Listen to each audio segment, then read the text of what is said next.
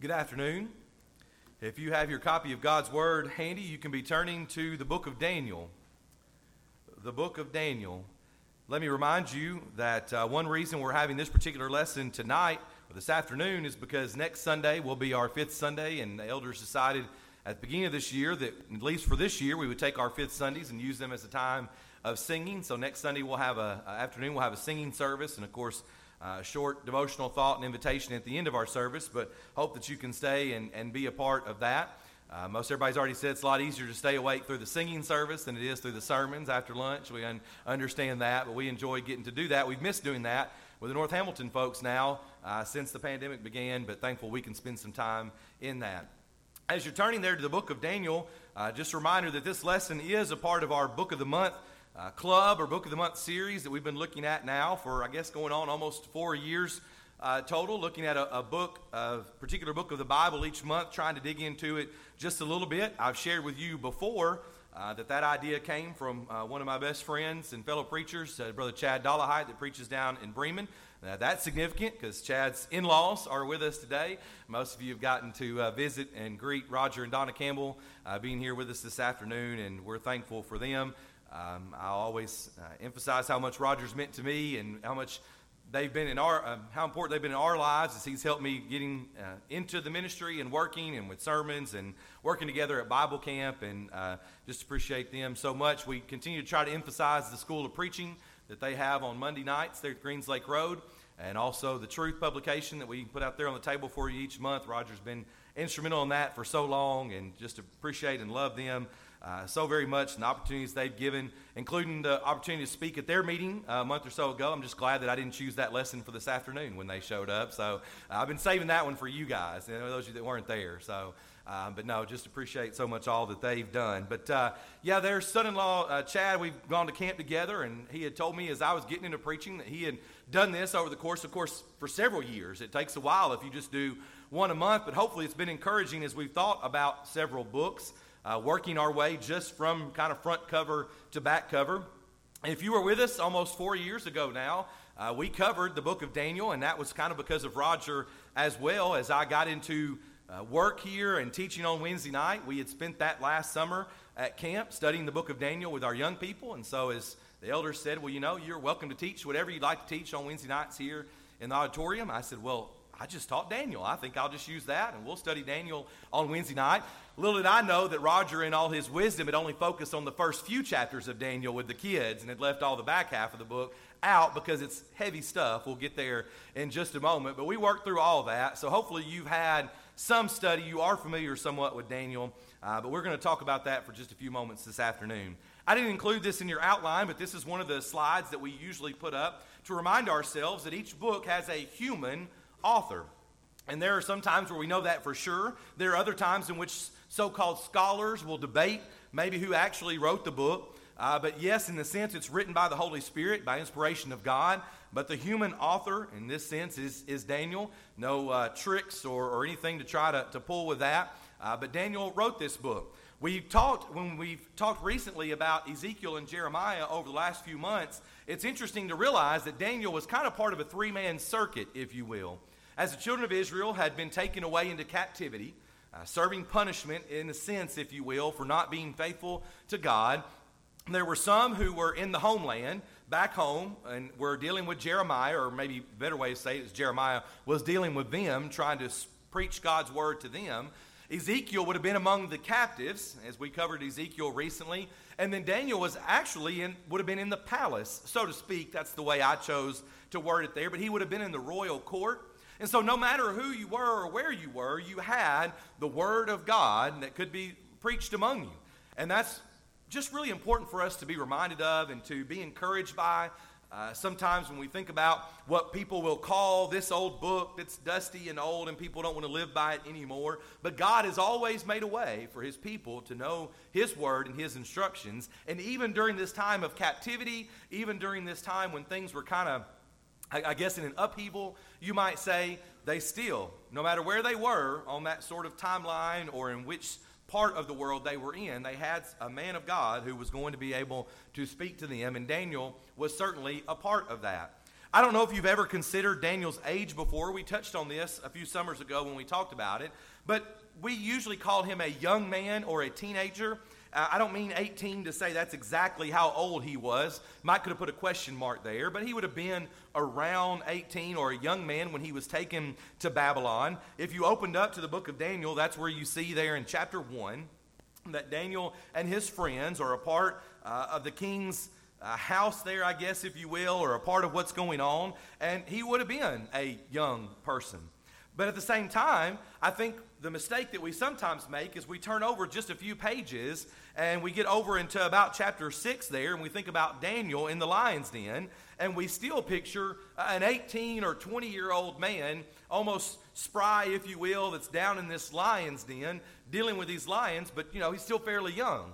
But as we really draw out the timeline, and we're able to do that with the names of the kings and those who are sort of ruling over the world at this time, if you will, he would have been likely, likely over 90 when he died. In fact, if you're still open there to chapter 1, chapter 1 and verse number 21, chapter 1 concludes there by saying, Thus Daniel continued until the first year of King Cyrus. So as he continues on, he is uh, going to age. I mean, absolutely, like all of us do.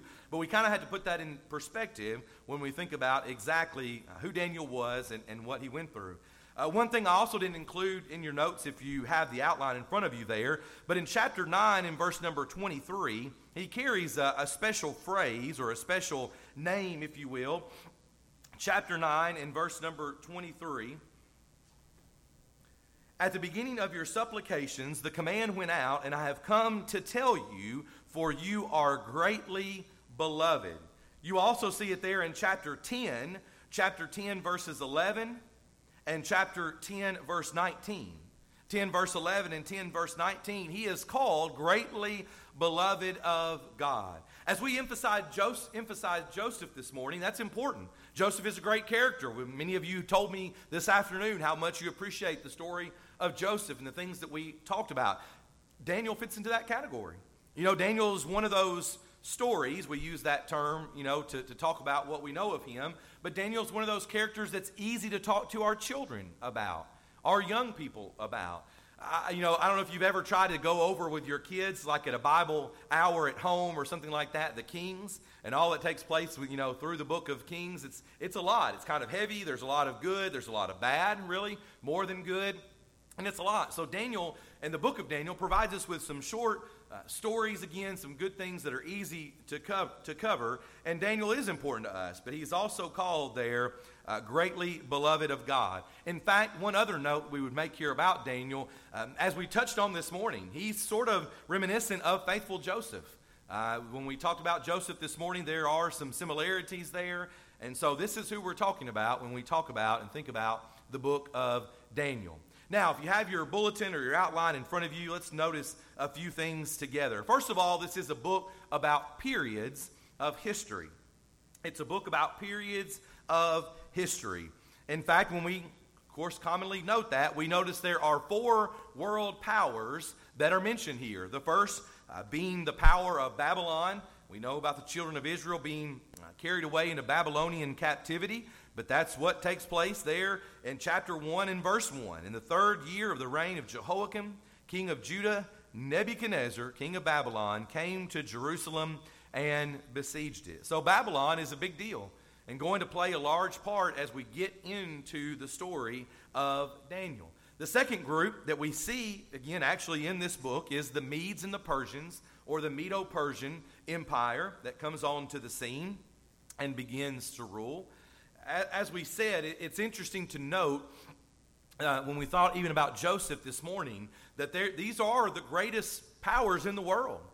And I think it's a little difficult for us.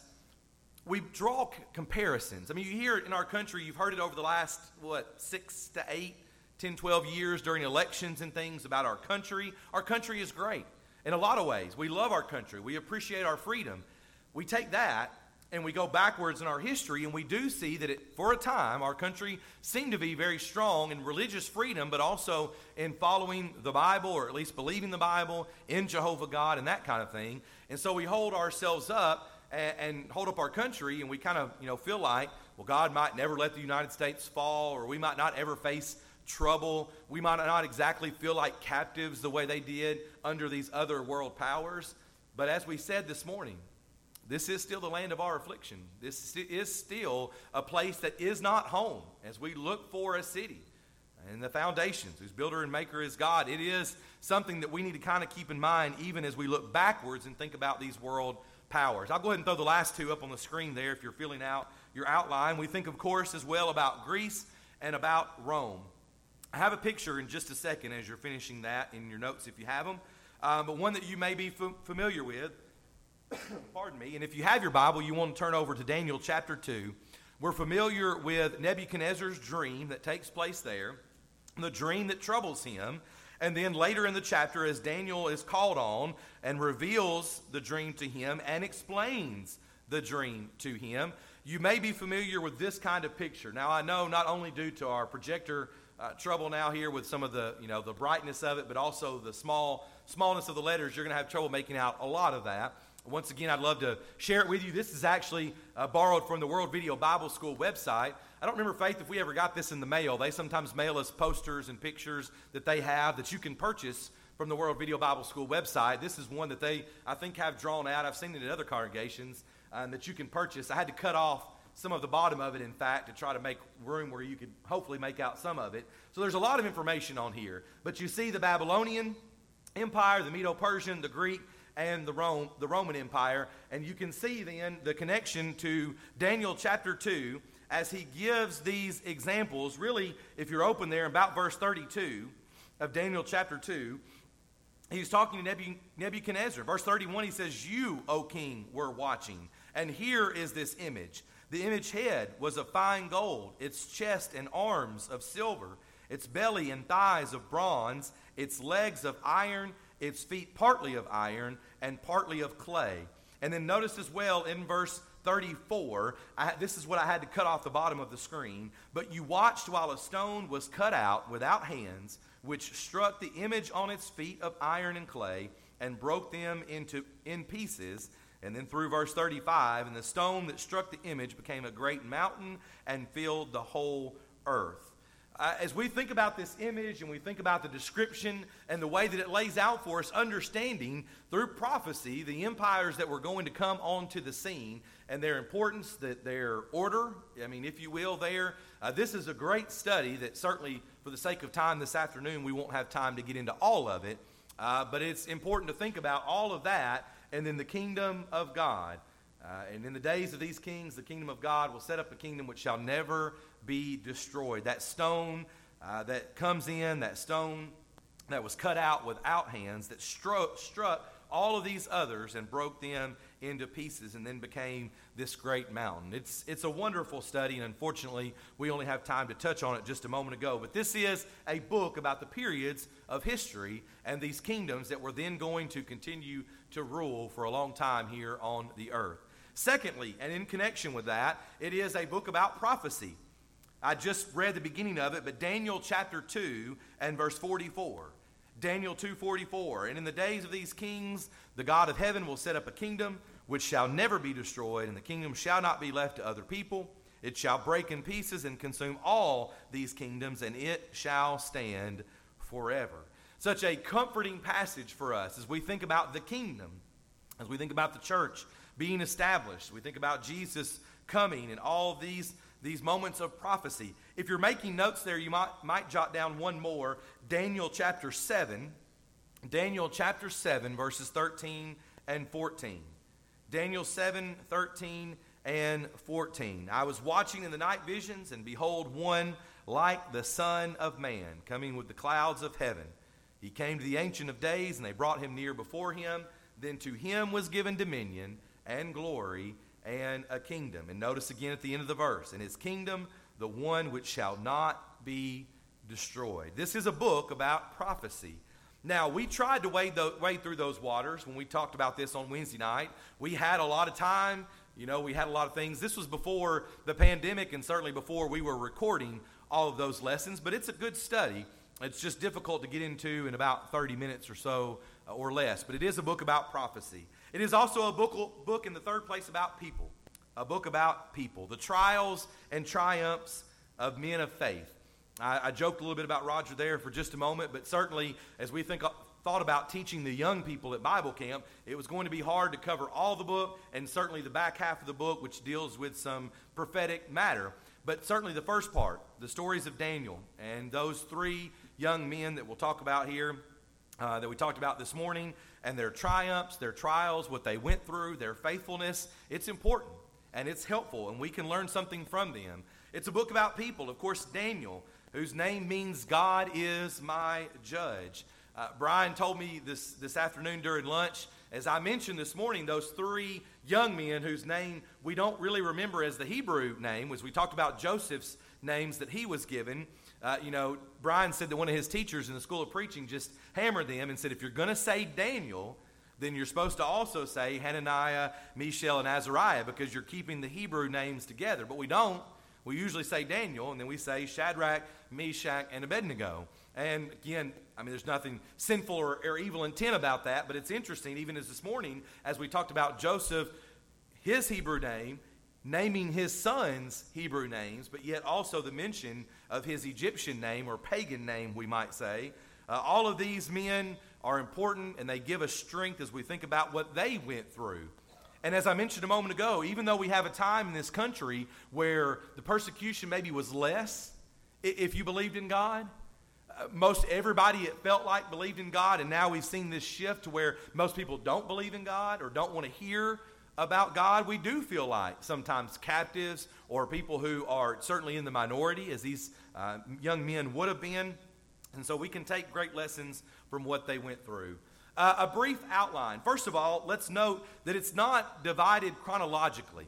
If you know your Bible history, if you've studied Daniel before, it's not divided in a chronological manner that's just nice and neat, uh, but it's divided by theme. And so that also helps us when we think about dividing the book up, because the first section, chapters 1 through 6, uh, we might call historical. Chapter 1, Daniel and his friends are taken into the palace or they're taken into the royal court. They refuse to eat uh, what the king wanted them to eat. If you recall that story, uh, we may come back to that in just a moment with some lessons, some application for us. Uh, but then they're able to still thrive. Even though they don't do what the king is trying to force them to do, they still thrive in a sense and are elevated. Chapter 2, we've already touched on, is uh, Nebuchadnezzar's dream and that great image that we looked at just a moment ago. Chapter 3 is the fiery furnace. Shadrach, Meshach, and Abednego, or again, whichever names uh, you may be familiar with using. Uh, but Nebuchadnezzar sets up that image and those three young men take a stand, in a sense, and will not bow before the image. And so they are put into the fiery furnace and saved through that.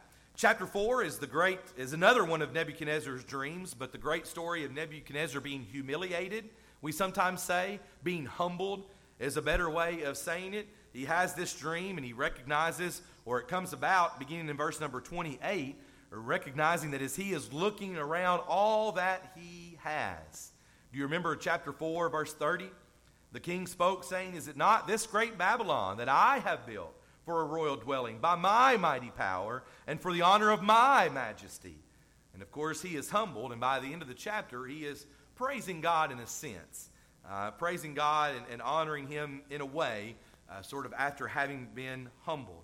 Chapter 5 is uh, Belshazzar feast, not to be confused with the name that Daniel is given, the pagan name that Daniel is given. But we're familiar with chapter 5 because there's the handwriting on the wall, right? We use that phrase even today to mean that something is settled.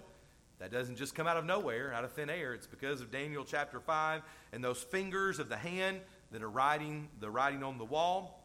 And then chapter 6, the great story of Daniel in the lion's den. Daniel and King uh, Darius or King Darius there. And so those are all great. They're well known, and they help us learn about Daniel.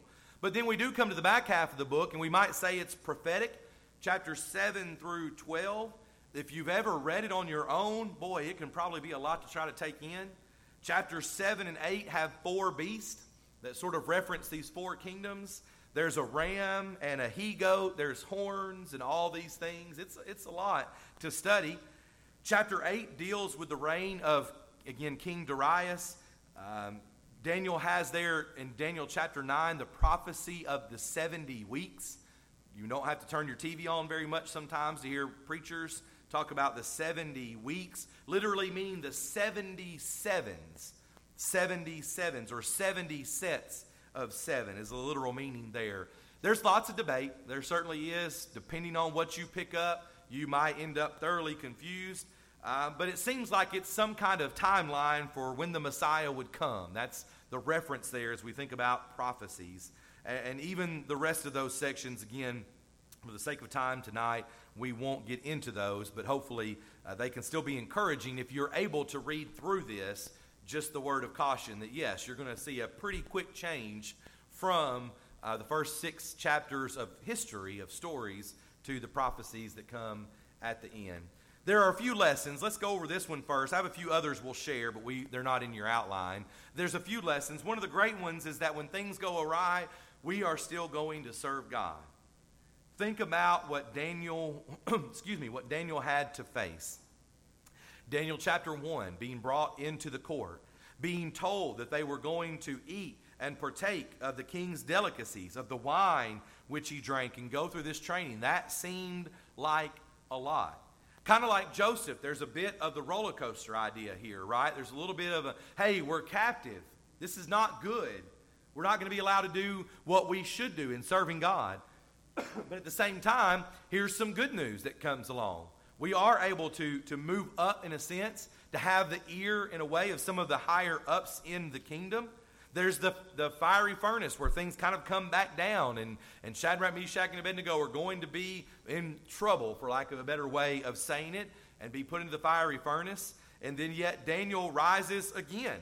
And even in chapter 6, as he has that opportunity to pray, as he has the opportunity to not be faithful to God and go along with what the king has said, even though there are people out to get him, he realizes that he's going to continue serving God.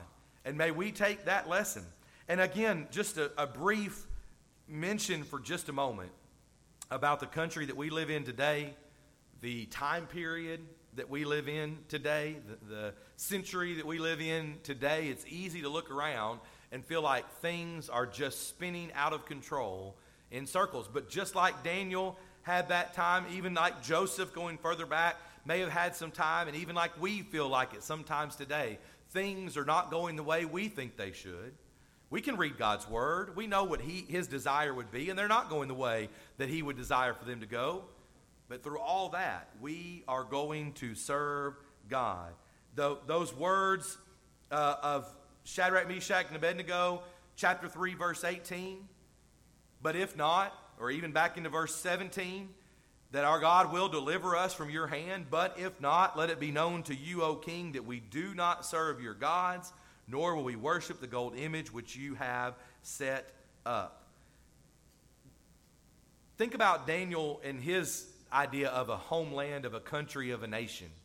When we look around us and feel frustrated, we feel like our country is, you know, going, going the wrong way, Daniel's nation was over in a sense. They're scattered, they're captive, but yet it didn't matter. And we preach to our children. I mean, I know many of you do as well. We try to kind of collectively, in a sense, as a congregation, but we preach to our children. It's as much as depends on you.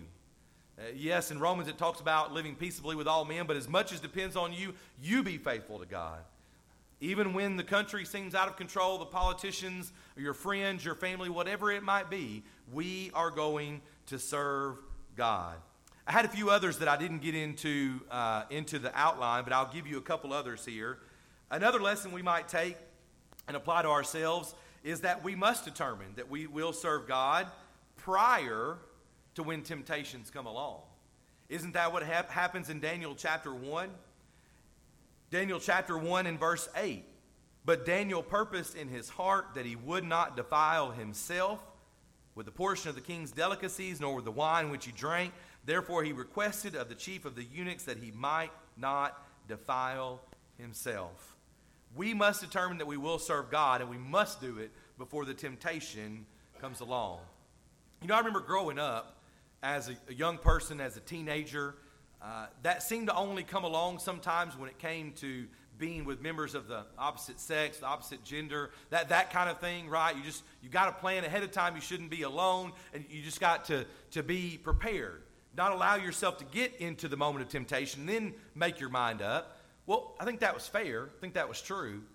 But if that's the only way that we talk about that, then we're going to find ourselves in a lot of trouble. In fact, in Ephesians chapter 6, you know, sometimes with these lessons, we like to make a, an Old Testament reference and a New Testament reference. In Ephesians chapter 6 and verses 10 through 20, Paul gives us a great reminder that the whole armor of God is not going to be something that's beneficial to us if in the moment of battle we run over and pick it up and start trying to throw it on. Because odds are, if you do it that way, you're going to probably be dead before you can even get it on, or you might get the helmet on or the breastplate or something on and take you know, a bullet or an arrow in that sense to another, you know, vital part of your body. We can't just throw it on hastily and feel like that's going to protect us. When Paul talks about putting on the whole armor of God, it's that we may be able to stand, that we may be strong in the Lord in the power of his might. It's that decision ahead of time that Daniel had to make. I'm not just going to flip a coin and see what's going to happen. I'm not going to wait until the moment when the, the chief of the eunuchs or the king is standing a foot away from me telling me what to do. I'm going to purpose in my heart. And there's a great practical application for us there. An, another lesson the idea that ungodly people can be impressed and humbled by the power of God. We've already talked about Nebuchadnezzar and Daniel chapter 4, but certainly Sometimes people that we might never imagine, we might call them ungodly. They can be impressed and humbled by the power of God. You never know when that door might be opened, in a sense, to talk to someone because of what, whatever might take place. It's sad to say, but sometimes we think about that in the means of tragedy.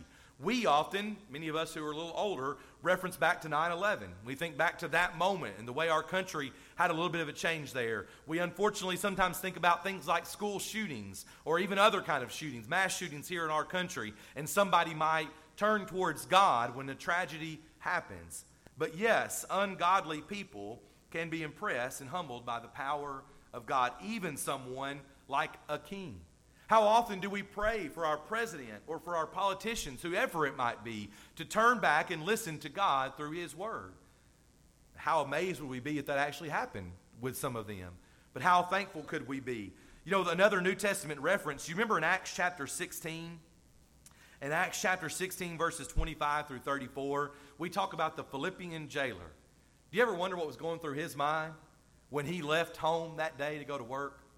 When, when he showed up at the office, so to speak, Paul and Silas are praying and singing hymns at midnight. And here is someone who we don't know much about. I mean, maybe he wasn't totally ungodly. Maybe he was living a, a good moral life, we might say, but yet is impressed and humbled by the power of God through Paul and Silas, what takes place there. And he and his family are baptized that night and he brings Paul and Silas to the house, and it's they're rejoicing, having believed in God with all his household. We never quite know what will happen, and we should always do our best not to discount people, but to try to be willing to bring up God and his power because you never know when that might happen. And then uh, finally, this afternoon, we can be reminded from the book of Daniel that regular, private, sincere prayer, regular, private, sincere prayer is a vital part of the godly life. Even as Daniel is aging, even as Daniel has gone through things already, and there is something that's just over the horizon there in chapter 6, he is a man of prayer. In fact, we love to point out, I just, I, I just love to think about the fact that they knew how to trap him because they knew where he would be and they knew what he would be doing. You know, there's a big challenge there as preachers like to step on toes sometimes for all of us to think about. Could somebody catch you being in the services of the church? Or might they show up and say, Well, I'm not sure if they're there or not going to be there or not? I don't know if they'll be a part of the men's Bible study or the ladies' Bible study or whatever other things are going on. And I know none of us have 100% attendance at everything and all those things. I don't mean that. But they knew what Daniel would be doing. They knew where he would be. They knew it was a part of his life, and so they knew exactly where to hit him, so to speak. Regular, private, sincere prayer is a vital part of the godly life. Once again, the Apostle Paul would speak about it this time in 1 Thessalonians chapter 5, verses 17 through 18. We know verse 17, pray without ceasing, but also verse 18, in everything give thanks, for this is the will of God in Christ Jesus for you. Are we people of prayer? Are we people of regular prayer, private prayer, sincere, personal times of prayer? Daniel gives us a great example of that, and may we learn from him. I would challenge you as we've worked our way through all these books. I know you can't make out, I can't even from here exactly all the names there on the sides on the spine of the books there. But as we've worked our way through the Old Testament, we've thought a lot about what each book can mean to us, even the ones sometimes that we are not very familiar with. Even the ones that are less, lesser known to us, we can learn something from them. And I hope that maybe over the course of the next few weeks before we do this again, about a month from now, you might have a chance to pick up Daniel. Some of you have your own personal reading programs, and that's, that's fine, a schedule that you go through. But may you think about the book of Daniel tonight the rest of this week and maybe in the coming weeks. Take comfort in the historical section, take comfort in the prophecy that is there because it is encouraging for us and we can learn a lot from what is written there. As we conclude this lesson, we extend heaven's invitation. Maybe there's something from the book of Daniel. Maybe that's something we said this morning. Maybe it's something that you've thought of or been dealing with in your own mind that's pricked your heart, caused you to think about the things of this world, and more importantly, the things of God and His Word. Maybe you're here this afternoon and you're not a Christian. You're not a child of God. We'd be singing to encourage you that you would put Christ on in baptism, coming in contact with his blood that washes away sins, so that you can be added to the church by the Lord. Maybe you're here and you've done that, but you've wandered away. You have sin in your life that you're struggling with that you'd like to make known in a public fashion this afternoon. Maybe it's something else that you're struggling with that you would like your family here to know about, to encourage you through those things. We're thankful for this opportunity that presents itself. If you need to become a Christian, if you need to come back to Him, if you need the prayers of the church, we'd be singing to encourage you as we stand together and as we sing.